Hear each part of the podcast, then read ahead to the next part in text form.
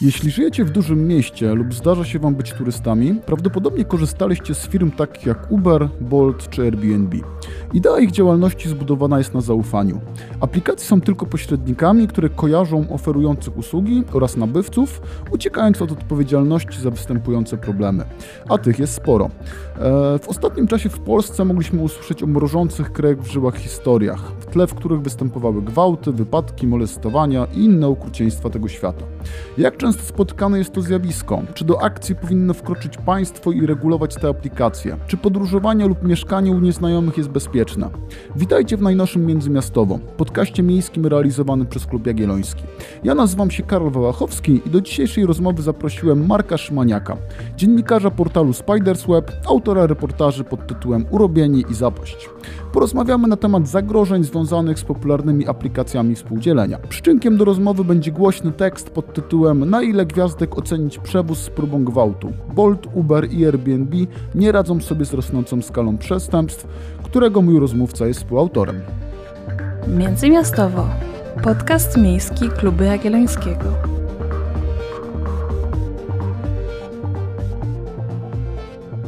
Tak, e, chyba każdy z nas, będąc małym dzieckiem, słyszał od dorosłych: uważaj na nieznajomych, nie wsiadaj do obcych aut i tak dalej. E, Uber, Bolt i Airbnb to zmieniły. Teraz każdy w zasadzie korzysta z tych usług od ludzi, których nie znamy. E, czy to w ogóle jest bezpieczne? Czy ty sam, Marku, korzystasz z tego typu usług? Korzystam, chociaż tak naprawdę bardzo rzadko. Dziś zazwyczaj, kiedy gdzieś ze znajomymi jadę, akurat mój kolega jest miłośnikiem e, tego typu różnych aplikacji, ma też nie wiem skąd, może to jest e, codzienność, ma dużo do nich zniżek, więc często on po prostu oferuje, on zamawia, jedziemy, ale mm, sam e, kilka razy już nawet mieliśmy taką sytuację, że no, kierowca tak jechał no, nieostrożnie, łamiąc no, chyba wszelkie przepisy, przekraczając prędkość, a kiedy jeszcze pomylił trasę, to już całkiem się zdenerwował i zaczął już tak gnać, e, że ja już nie wytrzymałem, po prostu zareagowałem tak, że no mówiąc krótko, e, reprymendę słowną mu, mu, zastosowałem, jak to się mówi, i, e, i poprosiłem po prostu, żeby zwolnił i żeby jak najszybciej mi gdzieś zaraz wysadził, mm, bo ja po prostu nie chcę ryzykować życiem, czy w ogóle swoim zdrowiem i bezpieczeństwem, bo ktoś w taki sposób jeździ. I E, no, na koniec kursu też e, już napisałem, kiedy już wysiadłem e, po drodze, kiedy na koniec kursu poprosiłem znajomego, żeby w jakiś sposób ocenił negatywnie tą jazdę i dał mu, mm, zdaje się, najmniejszą możliwą liczbę gwiazdek, ale no, no z poziomu mm, pasażera, klienta, no to właściwie chyba no niewiele więcej można zrobić. Pewnie można jeszcze to zgłosić. Wiem, że niektóre aplikacje kierowców, e, na których są e, zgłoszenia, blokuje. No, tyle tylko, że no oczywiście pewnie nie wszyscy to robią, e, a poziom bezpieczeństwa z moich, no też raczej wąskich i niewielkich obserwacji jako pasażer jest taki, że, że jest to, to bezpieczeństwo kiepskie. Zresztą rozmówcy w moim tekście, do którego też odsyłam, na to zwracają uwagę, że że tych e, wypadków z udziałem e, kierowców tego jeżdżących w aplikacjach jest sporo. Sporo jest też takich sytuacji, że e, jeżdżą kierowcy na jednym koncie kilku kierowców, czasem bez uprawnień, czasem w ogóle bez prawa jazdy, czasem pod wpływem jakichś środków uderzających. Więc no, takie sytuacje dość alarmujące E, dość, tam będzie bardzo alarmujące, e, szczególnie, że no, e, no, oczywiście to zaufanie, wsiadamy widzimy, że ktoś ma dobrą ocenę, więc siadamy i jedziemy, ale trzeba się zastanowić, co ta ocena tak naprawdę właściwie o tym wszystkim mówi, czy, czy ktoś czasem nie daje jakiejś pozytywnej oceny, bo, nie wiem, komuś jest przykro, nie chce, nie chce komuś psuć tych, tych tych ocen, bo wie, że ktoś wtedy straci pracę.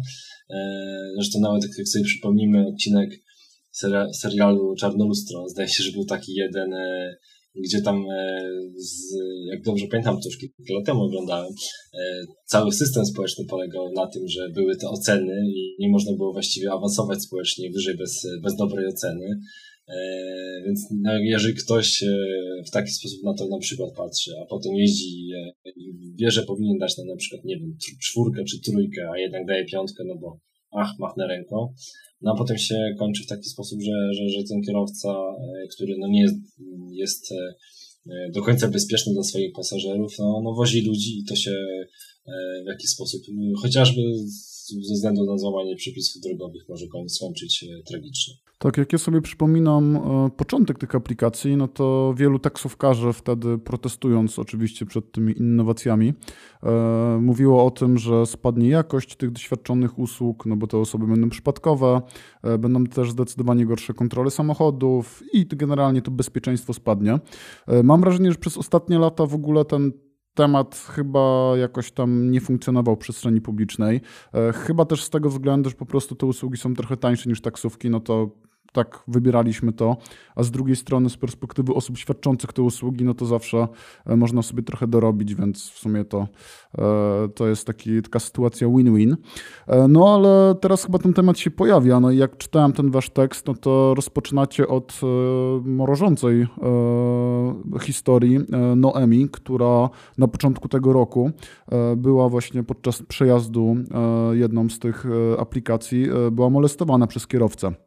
E, czy to jest tak, że to jest jakby incydentalna historia, która się po prostu zdarzyła po raz pierwszy i dlatego właśnie ten temat się nigdy nie pojawiał? Czy to jest tak, że tych, tego typu case'ów było zdecydowanie więcej, ale trochę z tego powodu, że właśnie, nie wiem, media może nie do końca działają, albo może organy ścigania nie do końca działają? Tego typu właśnie historii do tej pory nie słyszeliśmy. Mhm. E, no, czasem tak naprawdę e, też jakby trzeba zaznaczyć, że, że historia najmniej pierwsze pisali dziennikarze, e, dziennikarki Gazety Wyborczej. Też ten link, e, ten tekst linkujemy, ale też ja, ja z nimi rozmawiałem i myślę, że ten temat powrócił głównie za sprawą jej odwagi, bo to, co jej się przytrafiło, oczywiście jest koszmarne, ale ona znalazła w sobie siłę, aby publicznie o tym opowiedzieć. I ona też występuje w tym tekście i w ogóle w jakby przestrzeni w debacie publicznej pod imieniem i nazwiskiem. E, ona, kiedy doszło do tego, do tego zdarzenia, opisała wszystko w poście na Facebooku, na profilu firmy Bond. Post ten oczywiście zdobył ogromne, ogromne zasięgi, dziesiątki tysięcy tam były, zdaje się, reakcji, różnego rodzaju komentarzy i tak dalej. I jakby na podstawie tego postu E, tak naprawdę media mm, podchwyciły ten temat. Ja z nimi rozmawiałem troszeczkę później, e, ale myślę, że też e, po prostu dłużej, bo nie zależało nam na tym, żeby to w taki sposób szybki zrobić, tylko żeby dogłębnie właśnie zbadać, zbadać temat. A po drodze no oczywiście sprawy się toczyły. Temat podjęła i policja, i posłanka Aleksandra Gajewska, która E, no, zorganizowała w Sejmie też e, taką dyskusję, e, skąd też no, są pewne statystyki, chociażby ja też zdobyłem odnośnie Warszawy, że w, w, w latach dwóch ubiegłych, 2000 i 2021, 2020 oczywiście, 2021, odnotowano w Warszawie 20 takich zgłoszeń e, przestępstw na tle seksualnym w pojazdach przewozu osób. Ale oczywiście to jest zapewne tylko ułamek tego, no bo jednak lwia część e, ofiar, e, no są to myślę, że przede wszystkim kobiety, e, no nie zgłasza z wielu powodów tego typu zdarzeń, co też pokazuje właśnie ten przypadek Noemi, która, jak powiedziałem, napisała ten post, ona zgłosiła na policję, ale potem jak napisała post, to do niej samej zgłosiło się kilkadziesiąt, otrzymała kilkadziesiąt wiadomości od dziewczyn, które spotkały podobne rzeczy. Nie dokładnie takie same, ale podobne, e, gdzie ktoś kogoś, kierowca napastował, gdzieś jakoś bardzo nachalnie zaczepiał. E, e, inna opowiadała jej, że no, po prostu czuła się, no, że bała się o swoje życie. Tak samo posłanka Gajewska, która, z którą rozmawiałem, opowiadała mi, że po tym, jak zajęła się tematem, ogłosiła to też publicznie, to i, również do niej napływały podobne e, dziesiątki takich, czy może nawet setki takich e, zgłoszeń, więc widać, że e, no po prostu większość tych spraw nie jest w ogóle zgłaszana na policję no z wielu powodów. No na przykład pewnie niewiary w to, że, że, że sprawiedliwość zostanie osiągnięta, w braku wiary w to, że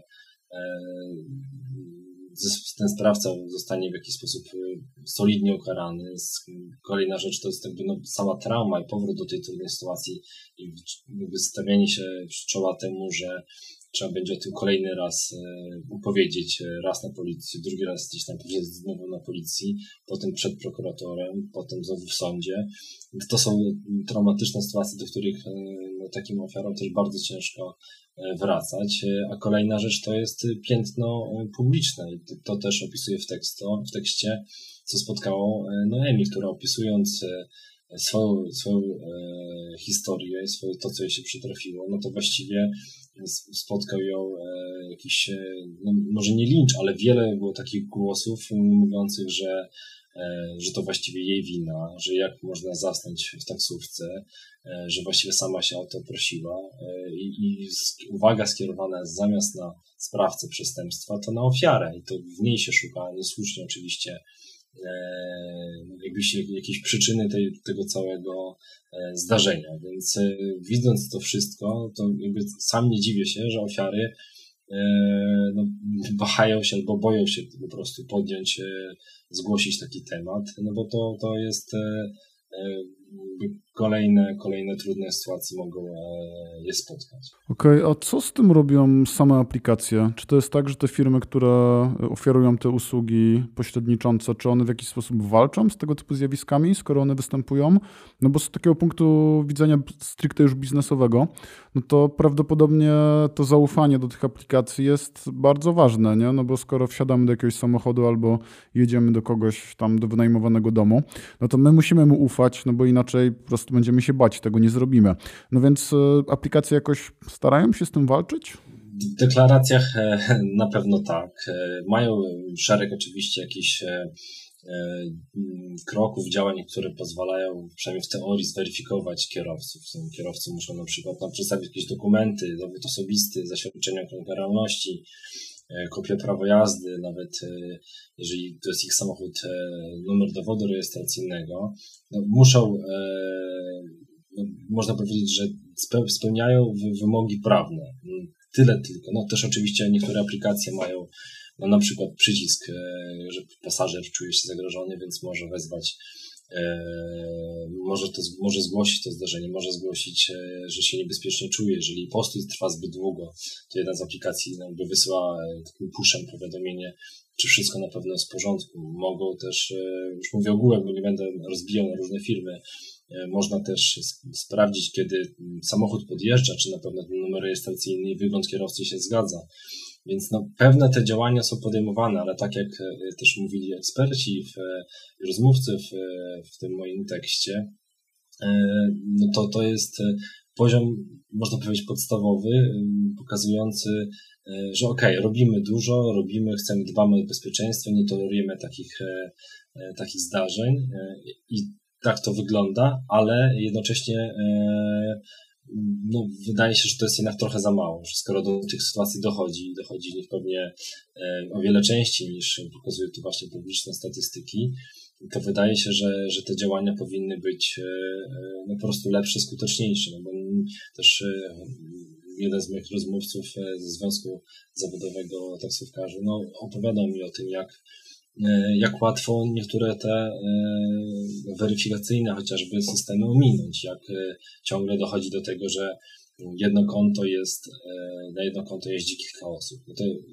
nie ma systemu weryfikacji, który skutecznie oczywiście by to w jakiś sposób weryfikował, że na przykład aplikacja jeździ 24 godziny na dobę. No to żaden kierowca fizycznie e, raczej tego nie wytrzyma. To znaczy, że ktoś e, korzysta z danego konta, e, no kilka osób po prostu z niego korzysta. Tak? I kiedy oni, ci taksówkarze tradycyjni, tak to nazwijmy, organizują takie tak zwane kontrole, że zamawiają w jedno miejsce wiele różnych przejazdów, a w tym miejscu czeka już, no czekają po prostu służby, policja i tak dalej, to z tego, co mi opowiadał, to za każdym razem na 10 pojazdów jest ktoś bez prawa jazdy, jest ktoś, kto ma podrobione dokumenty albo właśnie jeździ na czyimś koncie, więc jeżeli nawet 10% tych tak jak on tutaj powiedział, e, oczywiście nie jest to żadna no, próba, tak, ale badawcza, ale, ale jeżeli niech będzie to 10% czy nawet 5% z tych wszystkich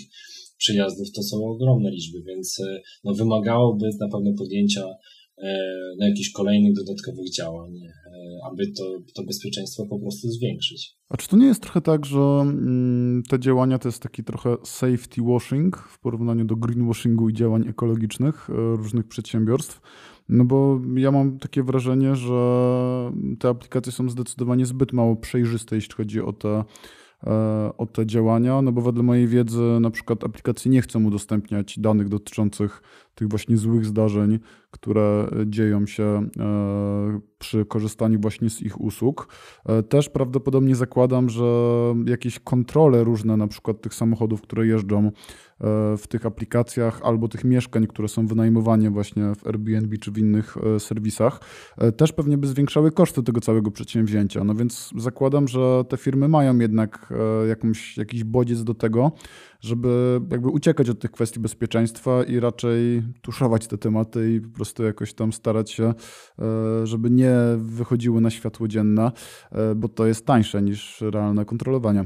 No tak, no na tym też, ja też o tym piszę w tekście, no na tym polega ich e, model biznesowy, gdyby mm, no, spełniały no, na przykład te e, platformy pośredniczące w wynajmie, gdyby spełniały wszystkie te same standardy co hotele, e, gdyby no, dotyczące bezpieczeństwa, jakichś kwestii pożarowych i tak dalej, nie wiem, obsługi, no to prawdopodobnie cenowo nie mogłyby się za bardzo różnić od, od reszty, a w takim w takim sensie, w, takim, w takiej sytuacji nie, nie byłoby no, ekonomicznie nie byłoby uzasadnione, więc e, a wracając jeszcze jakby na chwileczkę do tych przewozów, to e, no, rozmówca mój e, Marcin Boniecki właśnie ze wspomnianych związków zawodowych, no to on, on wprost mówił, że to jest no, tego rodzaju biznes tak opłacalny, że no, tym firmom po prostu nie opłaca się wprowadzać tych tych zmian, e, a dla nich e, no, bezpieczeństwo jest tak naprawdę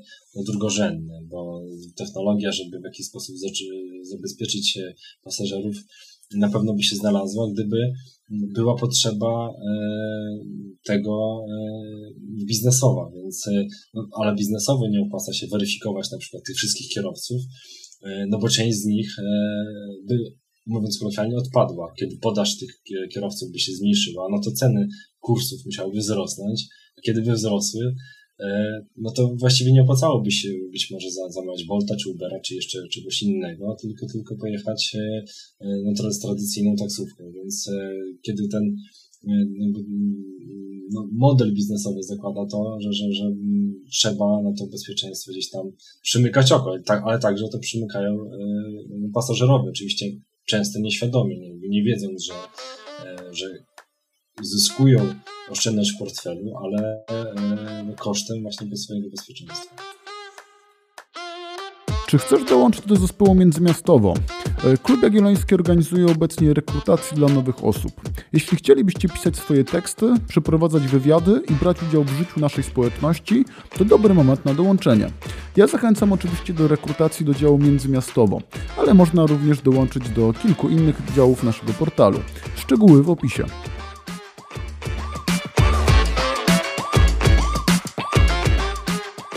A jak to w ogóle wygląda w innych usługach dotyczących ekonomii współdzielenia? Czyli tutaj chodzi mi głównie o wynajem e, firmy typu Airbnb, Booking i tak dalej. Czyli w zasadzie usługi hotelowe, które nie są hotelem, tylko wynajmujemy tam swoje mieszkania, czy tam prawdopodobnie teraz większość to są jednak już takie mieszkania, które są stricte wynajmowane e, właśnie pod te usługi. No bo w Polsce do tej pory nie mieliśmy żadnych jakichś tam dużych kontrowersji związanych z tym najmem. Ewentualnie e, jeśli były kontrowersje, no to te, które były związane z wpływem na sąsiedztwo na przykład tego typu lokali, ale raczej tam się jakieś takie złe sytuacje nie działy. Czy znasz może jakieś przykłady tutaj z Polski albo z zagranicy? E, dotyczące właśnie tych usług hotelowych? Tak, tych przykładów zagranicznych tak naprawdę jest, e, jest sporo. E, wystarczy, o tym piszę też w tekście, kilka takich głośniejszych przykładów przytaczam, ale wystarczy wpisać tak naprawdę w wyszukiwarkę E, Airbnb czy Booking i e, no, śmierć albo wyciek gazu, pożar e, i tych sytuacji jest no, wiele, wiele stron. Jeden z takich głośniejszych przypadków, które też przytaczam w tekście jest historia amerykańskiej rodziny, która wyjechała na święto dziękczynienia i wynajęła sobie taki domek z podwórkiem dużym, z posiadłością można powiedzieć i E, tam rosło drzewo, na tym drzewie była zawieszona huśtawka e, i, i głowa tej rodziny, ojciec e, no, w poranek wyszedł na werandę, zobaczył tą huśtawkę, postanowił spróbować, usiadł na niej. Nie było tam żadnych oznaczeń, że proszę nie siadać, nie było, że do takiej wagi albo to jest tylko dla dzieci. Usiadł i, i sama huśtawka się nie zerwała, ale drzewo się, konar drzewa się złamał i tak nieszczęśliwie na niego spadł, że mężczyzna zmarł. I od tego tak naprawdę też w przypadku zaczęła się pewna e, duża dyskusja na temat e, no, odpowiedzialności Airbnb za bezpieczeństwo swoich, e, no, swoich gości, można powiedzieć. Tylko że, tylko, że znów to jest ten model biznesowy, kiedy no, w teorii Airbnb no, jest tylko pośrednikiem. Oni tak chcą, się też przedstawiać ale znowu w praktyce e, jednak no, wiele robią, żeby przynajmniej w Stanach Zjednoczonych, żeby, e, żeby takie mm, o takich sytuacjach się za długo nie mówiło. Gdzieś tam się po prostu dogadują e, z, spróbują łaskawić, można powiedzieć, czy ofiary, czy rodziny ofiar. A w Polsce właściwie no nie wiemy, czy, czy, czy do takich podobnych tragedii dochodzi. Kiedy ja starałem się to ustalić, mm, to e, Straż Pożarna po prostu nie gromadzi takich e, danych, nie, nie klasyfikuje, czy to jest pożar w mieszkaniu no, prywatnym, ktoś, czy ktoś zajmuje, czy ktoś to mieszkanie wynajmuje e, w Airbnb czy na Bookingu. Nie klasyfikuje, czy to jest hotel tradycyjny, czy to jest pożar w Airbnb, więc dopóki takiej statystyki nie ma, to właściwie nie, nie wiemy, jaka jest faktyczna skala tego zjawiska, a a to, że o tym jakby nie, nie słyszymy, to, to też po prostu nie znaczy, że tego nie ma, bo słyszymy, że o, był pożar, no nie wiem, na Bemowie w Warszawie, w mieszkaniu, nie wiem, ktoś zginął, ale nie wiemy, czy to jest właściciel tego mieszkania, czy ktoś po prostu e, no, wynajmował i, i nie wiem, pożar, wyciek gazu i, i no, wiele rzeczy tak naprawdę w mieszkaniu e, może się e, złego także e, stać, więc jakby ten aspekt E, no, raczej nie był e, do tej pory jakoś specjalnie omawiany, ani podnoszony.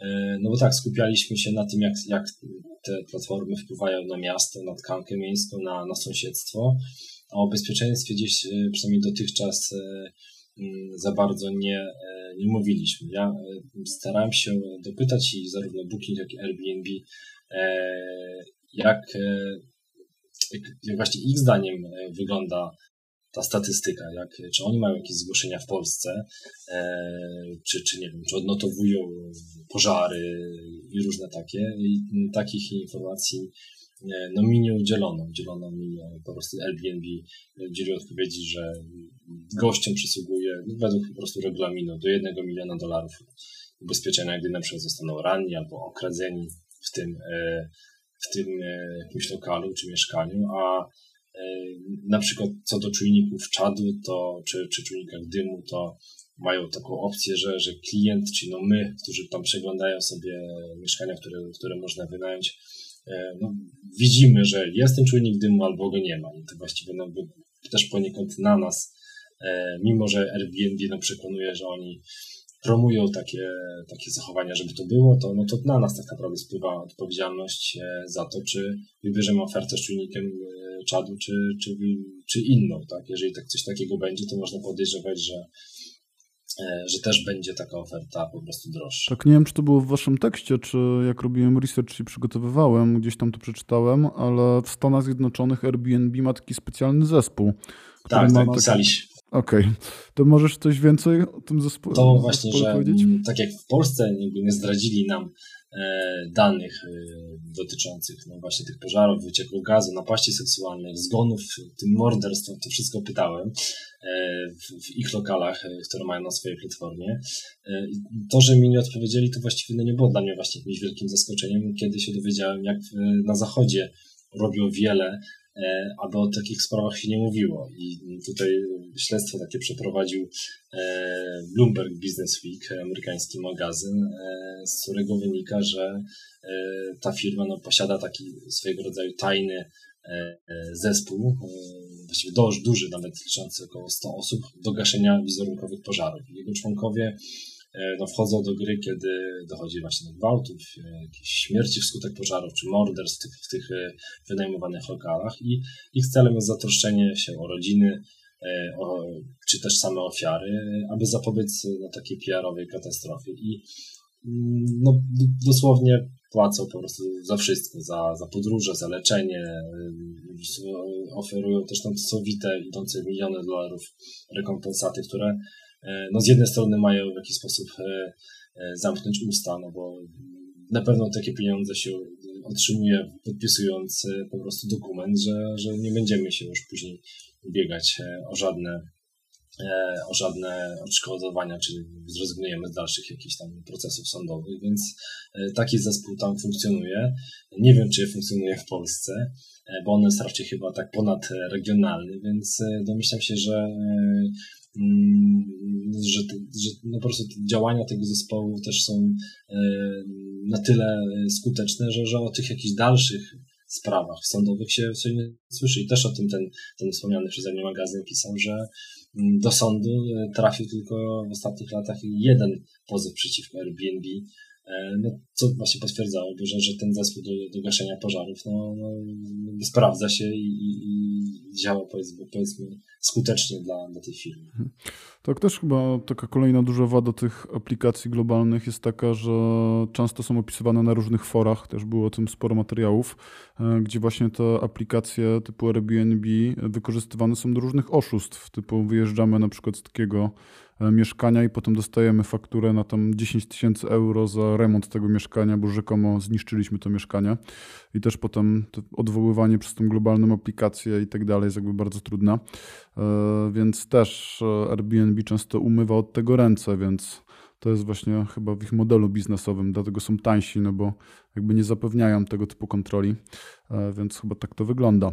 E, pytanie, teraz mamy zdiagnozowane mniej więcej, na czym polegają niebezpieczeństwa. Teraz najważniejsze pytanie, co możemy z tym zrobić? Czy są jakieś w ogóle pomysły obecnie gdzieś tam na rynku w świecie? E, jak, czy może to regulować? Czy powinno wyjść tutaj silne państwo? Czy, czy to w ogóle da się uregulować? Odpowiedź na to pytanie nie jest, nie jest łatwa. Ja też oczywiście o to pytałem moich rozmówców w tekście. E, I z jednej strony, no, kiedy, kiedy ten e, no, wolny rynek, można powiedzieć, się nie sprawdza, kiedy te aplikacje e, nie są w stanie no, zapanować nad sytuacją, albo, albo nie są w stanie, albo po prostu nie chcą, no to powinien być ktoś silniejszy, ktoś jakiś regulator właśnie, który, który sprawiłby, czy że w tych przewozów, czy, czy w tym najmie krótkoterminowym, no, gdzieś tam poziom bezpieczeństwa się e, wzmocni. Na przykład e, na przykład profesor Renata Włoch, z którą ja rozmawiałem w tekście, ona, ona jakby no, sama jakby popiera kwestie regulacyjne, no bo jeżeli, jeżeli szczególnie, że no właśnie nawet sami platformy tak powinno na tym zależeć w teorii, no bo skoro tak twierdzą, że bezpieczeństwo to dla nich jakiś absolutny mm, priorytet. A jeżeli chodzi o takie działania, no to ona na przykład e, e, no, zaleca, żeby no, chociażby e, w jakiś sposób no, bardziej sprawdzać tych, tych kierowców, żeby też ściśle ich weryfikować, poddawać może lepszym jakimś egzaminom. E, ale z drugiej strony e, no są, są eksperci, tutaj też już wspomniany przeze mnie Marcin Boniecki z e, Związku Zawodowego Taksówkarzy, no mówił, że no właściwie przecież są regulacje. Całkiem niedawno, bo od 2021 roku obowiązuje ustawa Lex Uber, czy ona coś zmieniła. On, kiedy go o to zapytałem, to, mm, to mówił, że nic. On, I tutaj sobie wypisałem cytat. Jego zdaniem to, to jest fikcja, fikcja i zalegalizowanie nielegalnego procederu, która w żaden sposób nie wyeliminowała problemów. I no bo nie zniknęło to, że, że zniknęli ci kierowcy jeżdżący, prowadzący auto bez, bez prawa jazdy, nie zniknęli ci z podrobionymi dokumentami, nie zniknął handel kontami, na których jeździ kilka osób, e, więc e, no te, te regulacje no muszą być e, no, na pewno w jakiś sposób przemyślane. Ja też nie mam jednej odpowiedzi, tak, co tutaj zrobić, ale no, pewne jest, przynajmniej tak mi no, podpowiada tutaj e, e, rozum, że jeżeli, jeżeli same te firmy się w jakiś sposób e, za to same nie wezmą, a wiele wskazuje na to, że one są otwarci na, na, to, na to zmiany poprawę bezpieczeństwa jedynie w, w takich deklaracjach, to, no to tutaj powinno wejść państwo i myślę, że no, lepiej byłoby, gdyby się specjaliści też nad pomysłami, jak to zrobić, zastanawiali. Mhm. Okej, okay, dzięki wielkie. Międzymiastowo. Podcast miejski Kluby Jagiellońskiego. W dzisiejszym odcinku to już wszystko. Gorąco zachęcam Was do wsparcia finansowego Klubu Jagiellońskiego. To w znacznej mierze dzięki Waszym wpłatom funkcjonuje nasze stowarzyszenie. Dziękuję za Wasze dotychczasowe wsparcie.